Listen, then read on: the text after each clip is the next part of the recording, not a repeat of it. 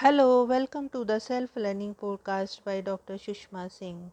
Let us start discussion on Unit 7 Components of Decentralized Development Equal Distribution of Benefits of Development. And our topic is Indian Scenario. Independent India set out to overhaul its colonial underdevelopment on the basis of planned development of its agriculture, industry, and human resource. It was to be based on an overall assessment and evaluation of needs of India's autonomous development, free of subordination to the metropolitan interest, as also for banishing poverty and promoting equity and social justice. For this, optimum utilization of existing resources was imperative. Furthermore, the human and the capital resource were to be augmented because of the problem before India was not merely of economic development in terms of increasing production of goods and services or growth. We were also to ensure a mechanism of distributive justice encompassing all elements of social justice with special emphasis on alleviation of poverty, equality of opportunity, and delivery of basic services to all. For decades of planning show that the in India's economy, a mix of public and private enterprise, is too large and deserved to be wholly predictable or responsive to direction of the policy makers and planning authorities. Actual results usually differ in important respects from planned targets. Major shortcomings include insufficient improvement in income distribution and alleviation of poverty, delayed completions and cost overruns on many public sector projects, and far too small a return on many public sector investments. Even though the plans have turned out to be less effective than expected. They help guide investment priorities, policy recommendations, and financial mobilization. Consequently, there is a shift in government's approach towards development.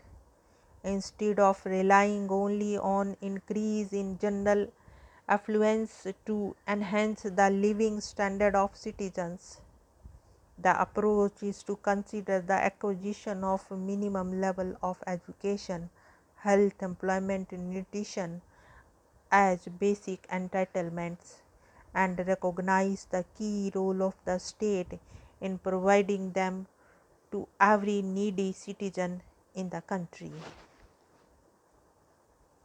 There is also increased emphasis on promoting balanced development in which all regions in the country have the opportunity to develop evenly.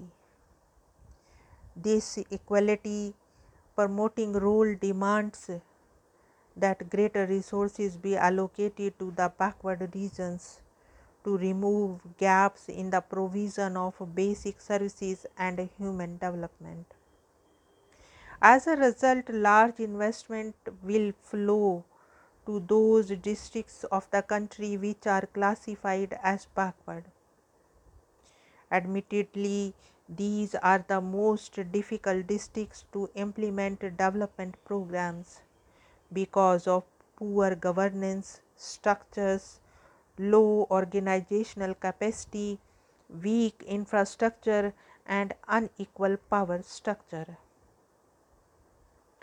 If the programs can be implemented with a modicum of success in these backward regions is would remain steam development in the poorest parts of the country. The Indian economy on the eve of the 11th plan is in a much stronger position than it was a few years ago. However, large parts of our population are still to experience a decisive improvement in their standard of living. A great number of people still lack access to basic services such as health, education, clean drinking water, and sanitation facilities, without which they cannot be empowered or even claim their share in the benefits of growth. These essential public services not only have an impact directly on welfare, they also determine economic opportunities for the future as they are critical inputs which determine the growth potential in the longer term. Now, let us conclude the unit. Equal distribution of benefits to all is an essential requirement for sustainable development of a nation. There is a need to explore processes through which the benefits of growth and development can be extended to the vast masses of India.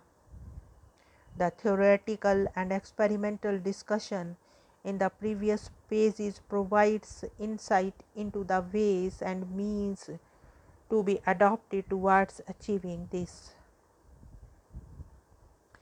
Various organizations are also working towards this end.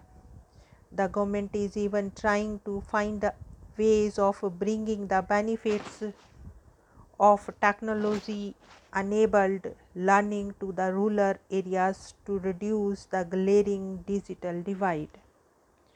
All this is essential to link growth with an improved human development index. Now, let us move to the dependency theory. Dependency theory is the body of the social science theories by various intellectuals, both from the third world and the first world, that create a world view which suggests that the wealthy nations of the world need a peripheral group of poorer states in order to remain wealthy. Dependency theory first emerged in 1950s, advocated by the Raoul Prebisch, whose research found that the wealth of poor nation tended to decrease when the wealth of rich nation increased. The theory quickly divided into diverse schools, some most notably Andre Gunder Frank adapted it to Marxism.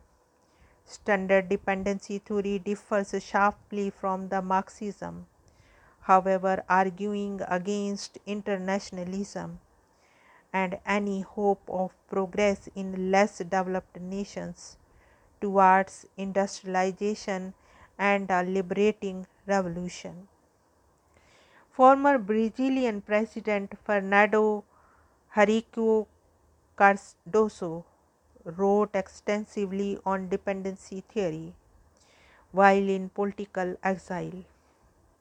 The American sociologist Immanuel Wallerstein refined the Marxist aspect of the theory and called it the world system. Now, the next point is the Human Development Index HDI. The Human Development Index is a comparative measure of life expectancy, literacy, education, and standards of living for countries worldwide. It is a standard means of measuring well being, especially child welfare. It is used to distinguish whether the country is a developed, developing, or underdeveloped countries and also to measure the impact of economic policies on quality of life. The index was developed in 1990 by Pakistani economist Mahbub ul Haq and has been used since 1993 by the United Nations Development Programme and its annual Human Development Report. The HDI measures the average achievements in a country in three basic dimensions of human development a long and healthy life as measured by the life expectancy at birth, knowledge as measured by the adult literacy rate with two third weight and the combined primary, secondary, and tertiary gross enrollment ratio with one third weight. A decent standard of living as measured by the gross domestic product GDP per capita at purchasing power parity PPP in USD. Each year, UN members states are listed and ranked according to their measures. Those high on the list often advertise it. For example, Jean Chrétien, former Prime Minister of Canada, as a means of attracting talented immigrants, economically individual capital, or discouraging immigration. Now, the next point is sustainable development. Sustainable development is a term used to describe methods of creating economic growth which protect the environment, relieve poverty, and do not destroy natural capital in the short term at the expense of long term development. While many definitions of the term have been introduced over the years, the most commonly cited definition comes from the report Our Common Future, more commonly known as the Brundtland Report, which states that sustainable development is development that meets the needs of the present without compromising the ability of future generations to meet their own needs. Now, let us wind up the session, and we have come to the end of the unit. Thank you very much for engaging yourself with the self learning podcast.